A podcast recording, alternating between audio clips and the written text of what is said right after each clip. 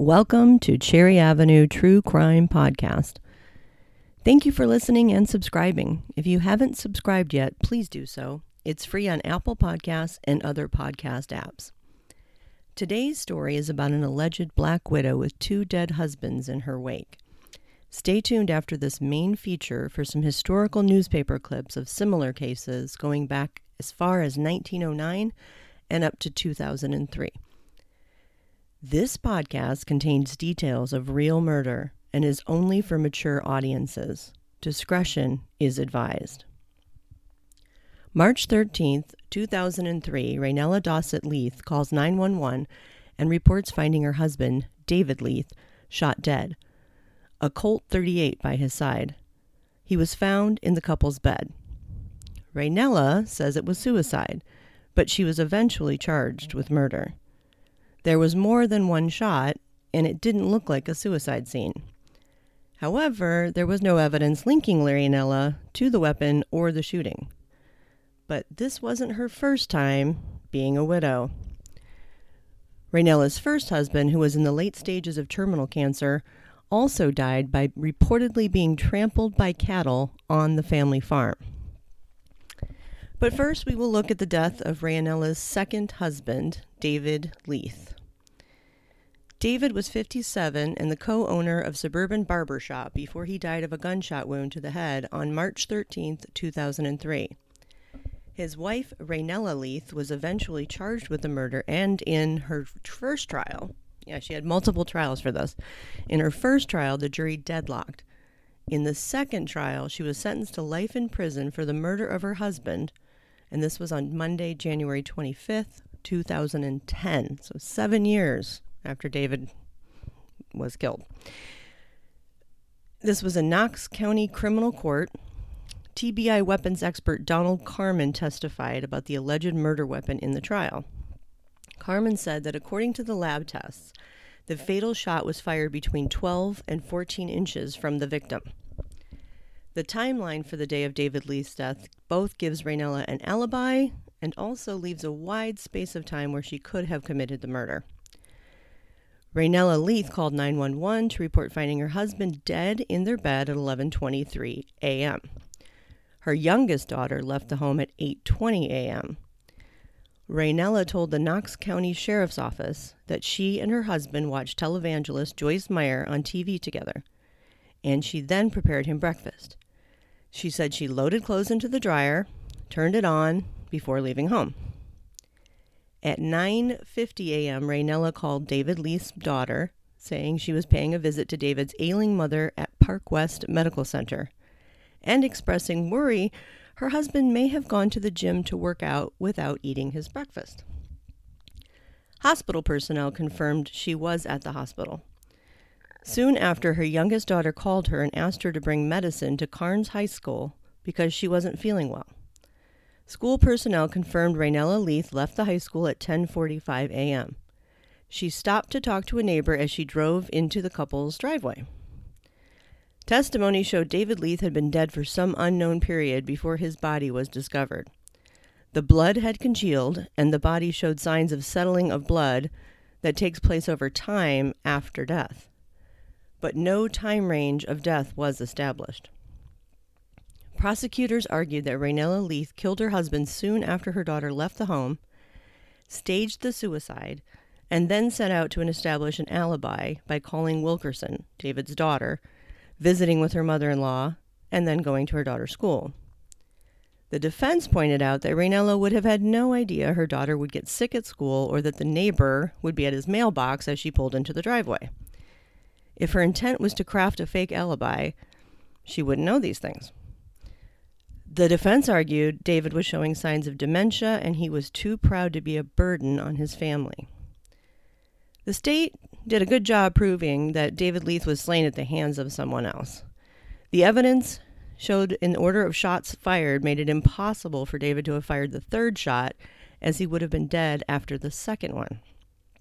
The first shot struck the headboard above David's pillow. The second shot struck him in the forehead as he raised up from the pillow.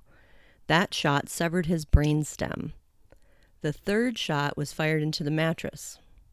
prosecutors theorized his widow was trying to get gunshot residue on his hand by placing the gun in his hand and firing. Residue was found on the back of his hand, but not on his fingers or palm. The defense tried to theorize to say his body may have convulsed with the gun still in his hand, causing it to fire. David Leith was found naked, his body partially covered with a quilt and sheets, and a pillow tucked between his legs. His wife said he always did that when sleeping. His uneaten breakfast was on a tray next to the table. There was no suicide note, Defense did not deny that the bulk of evidence supported the notion that David was asleep and awakened by the first shot and then killed by the second shot. However, they pointed out that all they did was possibly prove David had not killed himself. There was nothing to prove Raynella Leith was the killer. Raynella had David Leith's body cremated the day after he died, even though he owned a plot in the cemetery where his parents are buried and his friends say he was opposed to cremation. An autopsy was conducted hours earlier before the cremation. His body contained unprescribed sedatives and painkillers. So, before we move on to the story of Raynella's first husband, let's talk about some things you might have noticed in this one. Raynella called David's daughter on the way to visit his mother. She mentioned she was worried David might have gone to the gym without eating his breakfast. Why bring that up at all?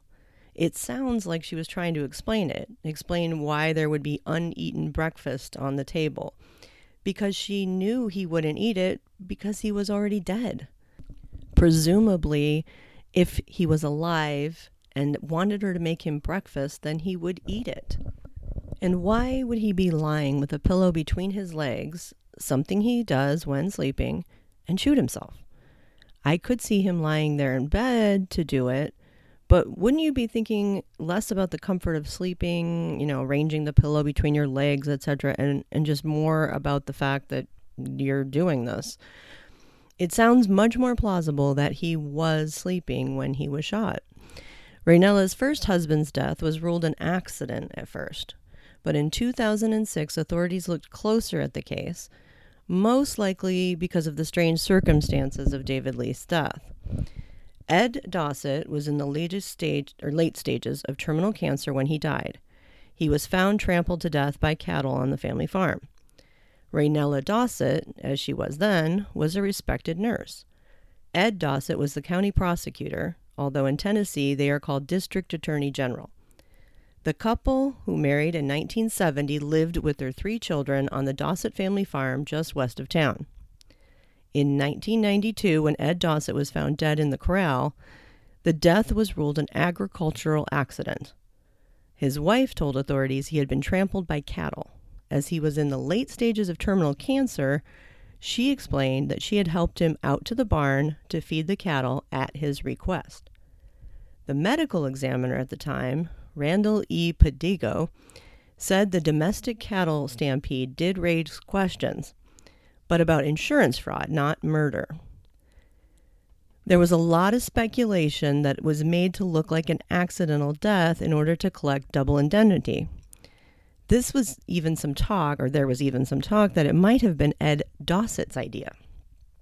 In an autopsy performed by Pedigo, Evidence was found of traumatic injuries consistent with trampling and a hoof print in the middle of the bib of Mr. Dossett's overalls. But when the current medical examiner, Dr. Darinka Mileusnic Polchan, reviewed the file as part of Leith's investigation, she found that those injuries were non life threatening. Instead, what she found was Mr. Dossett's morphine level was so extraordinarily high that it is unlikely any human could function in an ambulatory manner or continue to live.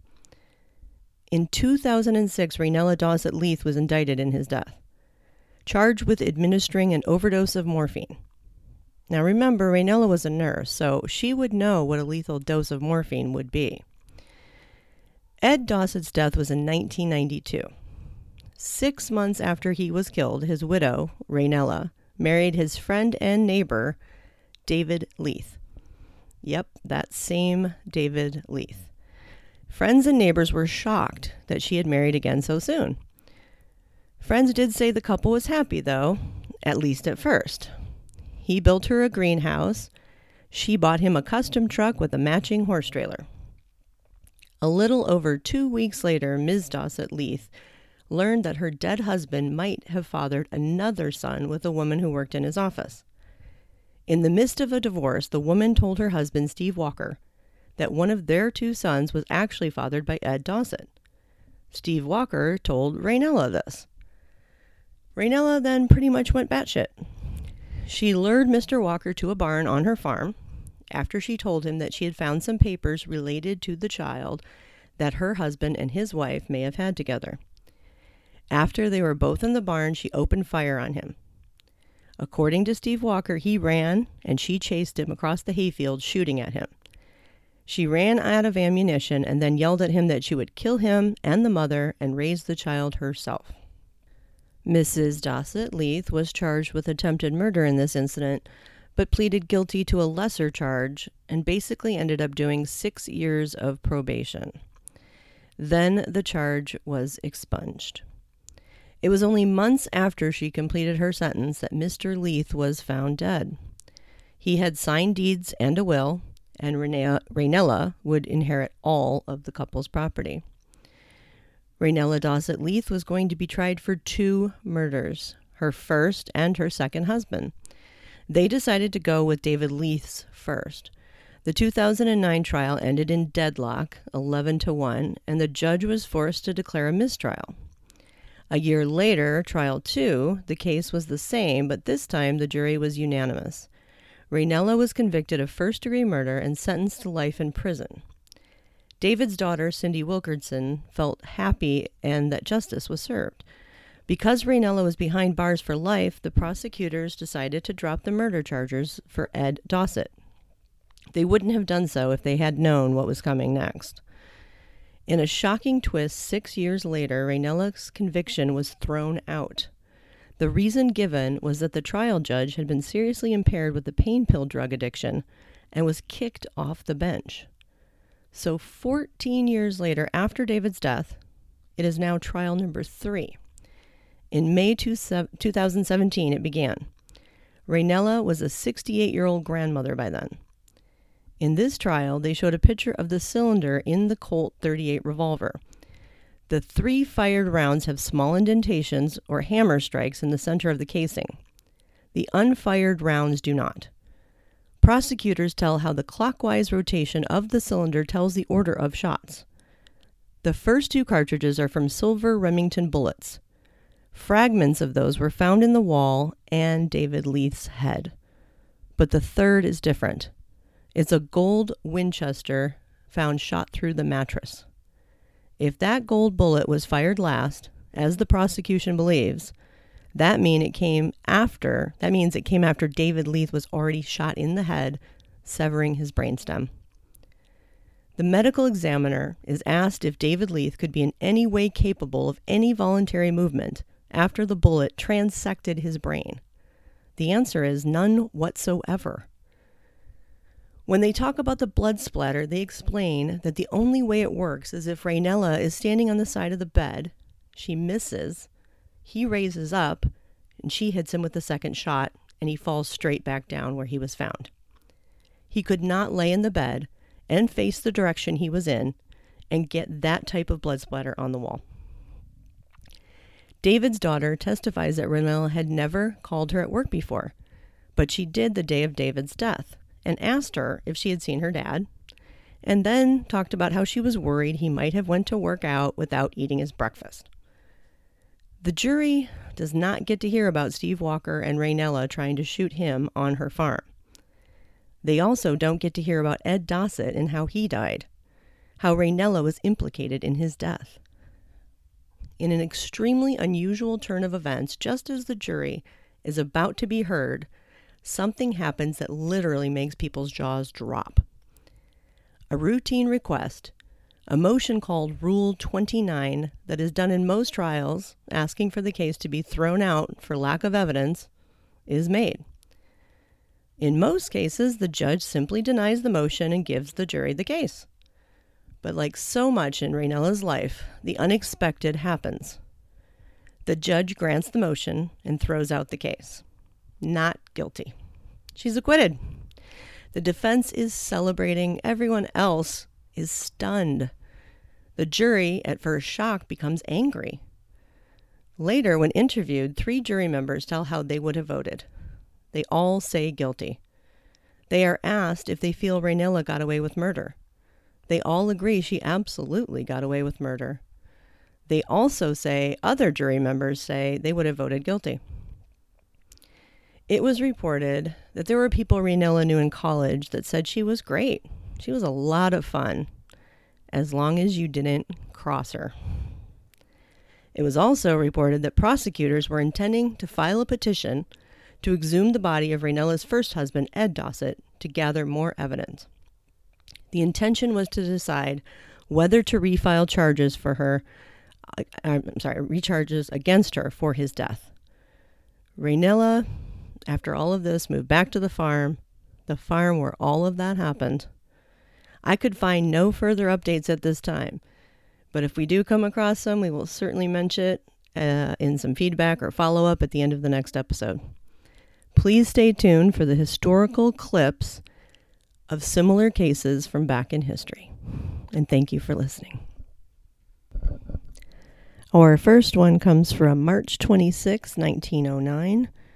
Woman poisoner kills husband for a fee, or husbands for a fee. 300 deaths attributed to a Russian prisoner. London, March 25th, 1909. A dispatch from St. Petersburg says that a woman named Popova has been arrested at Samara, charged with having poisoned at least 300 persons during the last 30 years. She made a business of ridding wives of their husbands for a small fee. This one is September 6th, 1912, Shreveport, Louisiana. Woman and man admit a compact to kill spouses, confess when they are arrested and jailed to await trial for murder. Poison placed in coffee.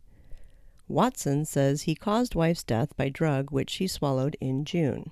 Signed confessions were given to Sheriff Flournoy this afternoon by A.L. Watson's a Loggins contra- contractor of Jefferson, Texas, and Mrs. C.C. Bailey, formerly of Flanagan, Texas, who were arrested suspected of murdering the woman's husband. Bailey's head was crushed with an axe Monday night while he was asleep at a sawmill at Met- Mel- Metcalfe, Louisiana. Sorry about that.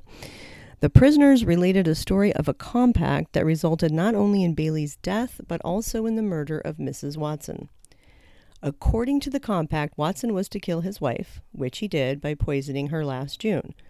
Mrs. Bailey was to kill her husband, and she tried to do so by poisoning his coffee. Bailey was made ill, but recovered. Watson then decided to do the killing himself and arranged for Mrs. Bailey to leave home for a visit to her father. Mrs. Bailey was not put in jail until the day after Watson was arrested but a demented woman on the upper floor during the night made him think that his accomplice had told the story, and his nerve gave way, and the confession followed. Watson and the woman were allowed to converse, and the man told her that he loved her and that he was willing to die that she might be saved. This one is from July 15th, 1923, and it's in Warsaw. Woman kills six husbands and escapes her captors.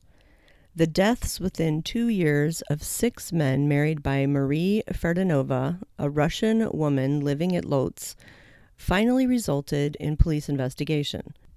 Detectives found that she had purchased poison several times and arrested her as a result. Pleading for a few minutes to dress to accompany the officers, she went into her room, jumped out of a window, and fled in her motor car in the direction of German Silesia. This one is a little bit longer because it is just so fascinating. Uh, there's a lot in the newspapers on this one. It is from March 30th, 1946, in British Columbia, Canada. Two separate charges of murder were laid Friday against both Mrs. Evelyn Dick and William Bohozuk in connection with the torso slaying of Mrs. Dick's husband and the finding of a baby's body encased in cement at Mrs. Dick's home. This was really well covered in the newspaper. It was a huge um, case, and literally people would stand outside the courtroom waiting to get in. Uh, people would save seats for each other, would eat their lunch at the seats, trying to maintain their spot so that they could be in the courtroom for the coverage. Um, and I'm thinking maybe we will do a full episode on this sometime as a bonus episode because there is just so much to this story. Um, but here's a little bit more that I found than just that newspaper clip. Uh, after being reported missing for several days, John Dick's torso was discovered on March 16th by the side of the mountain near Albion Falls. This set off a series of trials of Dick's estranged wife, Evelyn Dick, her father, Donald McLean, and her boyfriend, Bill Bohozuk. People across the country became captivated by such a young, attractive woman being involved in an unimaginable, grotesque crime. And there was more interest as details emerged about her sexual adventures with prominent members of the community. But more than that, there was her success at going into hiding with a new identity after her release on parole in 1958. There's just so much to this case. Uh, Evelyn Dick was born Evelyn McLean October 13th, 1920, in Beamsville, Ontario, and Evelyn was the only child of Scottish immigrants Donald and Alexandra McLean. The year after her birth, the McLean family moved to Hamilton, Ontario. As Evelyn grew into an attractive young woman, Alexandra encouraged her to use her good looks to entice men into buying her expensive gifts, such as jewelry and furs. Evelyn's lovers included several wealthy and prominent, prominent Hamiltonians. In July 1942, Evelyn gave birth to a daughter whom she gave over to her mother's care. A second pregnancy ended in stillbirth, and in September 1944, Evelyn gave birth to a boy whom she named Peter. She returned home from the hospital without the baby, claiming that she had given him up to the Children's Aid Society for adoption because her father didn't want another child in the house. In the summer of 1945, Evelyn met John Dick, a Russian immigrant employed as a streetcar driver. At age 39, he was 15 years her senior, but Evelyn mistakenly believed that he had a comfortable income and that he would support her extravagant lifestyle. As soon as Evelyn realized that Dick was not financially well off, she deserted him and resumed an affair with a man named Bill Bohozuk. John Dick disappeared in the first week of March 1946. He was last seen alive on March 6 in a Hamilton restaurant. On the 16th of March 1946, children hiking along a trail on Hamilton Mountain, part of the Niagara Escarpment, made a shocking discovery a human torso with two gunshot wounds to the chest. The remains were soon identified as those of John Dick. Police took in Evelyn for questioning, but she denied any knowledge of John Dick's fate. While she was being questioned, investigators searched her house. In the attic, they found a suitcase that contained a concrete encased body of an infant. It later proved to be that of Evelyn's son, Peter. Though the evidence against Evelyn was mostly circumstantial, the jury found her guilty of the murder of John Dick. The judge sentenced her to death, but her attorney successfully appealed. Evelyn's case was taken over by John J. Robinette, a skilled courtroom lawyer whose defensive strategies in the trials would make him famous. Robinette impressed upon the jury the strong possibility that Donald McLean, Evelyn's father, had killed Dick. This time, the jury found Evelyn not guilty. In the trial for the murder of baby Peter, Robinette brought in a psychiatrist who testified that Evelyn had endured a traumatic childhood and had the emotional mentality of a 13 year old. The jury found her guilty of the lesser charge of manslaughter, and the judge sentenced her to life imprisonment. Donald McLean was found guilty of being an accessory to murder and sentenced to five years in prison. He received an additional five years for theft. Bohozuk was cleared of all charges. We are going to read one more article on Evelyn that I thought you might find interesting. It's from the Calgary Herald in uh, Alberta, Canada. It's from October 18th, 1946, and it is titled Students of Human Nature, Please Note. Are you a young woman of reasonably presentable appearance? Would you like to be famous? Would you like to have crowds fighting for a glimpse at you? Would you like to have your every word and gesture make headlines? Would you like to receive lots of fan mail? Would you like to have flowers and perfumes and nylon sent to you by unknown admirers? If you would, you can arrange it quite simply. All that's necessary is to get yourself accused of the murder of your husband. If it's a nice, gory one, for example, that can feature in the headlines as a torso slaying, so much the better. At least that has been the experience of Mrs. Evelyn Dick of Hamilton. The Evelyn Dick case, which ended this week in a verdict of guilty and a death sentence which will be appealed, is the most sensational thing Hamilton has seen in years. The steel strike couldn't begin to compete with it. Crowds besieged the courthouse at every sitting.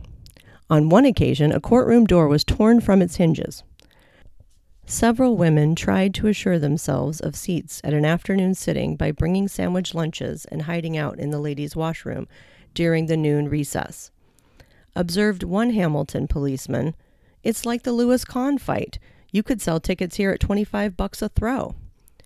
Mrs. Dick received letters and parcels galore. She got a bracelet, nylons, a pearl necklace, and clustered pearl earrings. She said they were from a friend, a girlfriend. Lipstick and nail polish, facial preparations, colognes, and perfumes. On her 26th birthday last Sunday, there were a dozen carnations to Evelyn Dick from an admirer. There's only one thing about this brand of popularity it's rather too apt to be short lived. Neville Heath, the ex RAF lash murderer who accorded terrific acclaim in England, had his career cut short a few days ago. Nothing remains of him now but an effigy in Madame Tussaud's wax works. And like I said, maybe we'll do a full one on uh, Evelyn. If I don't know, maybe you all knew about her. I didn't, and I found it fascinating. So um, we'll check into that.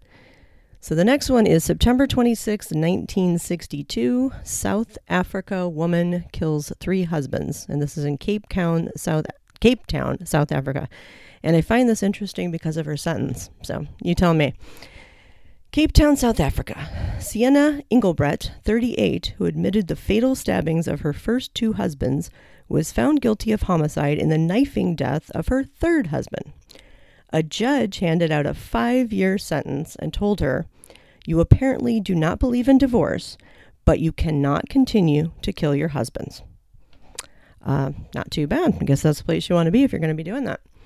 So, and then the last one is from 2003. I thought we'd bring it up a little closer, um, but still, it's 15 years ago, people. Can you believe that? British Black Widow gets life for killing hubby. This was December 16th, 2003. A British woman dubbed the Black Widow was sentenced to life in prison yesterday for giving her second husband a fatal dose of antidepressant, masking its bitter taste in spicy curry. A jury at London's Old Bailey convicted Dena Thompson, 43, of killing Julian Webb in June 1994 by feeding him the antidepressant dothiepin. The death was initially ruled a suicide, but Webb's body was exhumed in 2001 after Thompson was accused of trying to kill her third husband with a knife and baseball bat during a sexual bondage session. Thompson, acquitted of that crime in 2000, has been dubbed the Black Widow by the British press. For a decade, she has targeted men sexually, financially, and physical. The men of Great Britain can feel safe tonight knowing she has been taken off the streets, said Detective Chief Inspector Martin Underhill. And that's it for this week's episodes uh, and our historical clippings. Please um, visit the website uh, if you'd like to give any feedback or have any episode suggestions. It is uh, Cherry Avenue True Crime Podcast.com. And uh, there's also a Facebook page as well. You can just look it up under True, Cherry Avenue True Crime Podcast. Thanks for listening. And until next week, stay safe out there.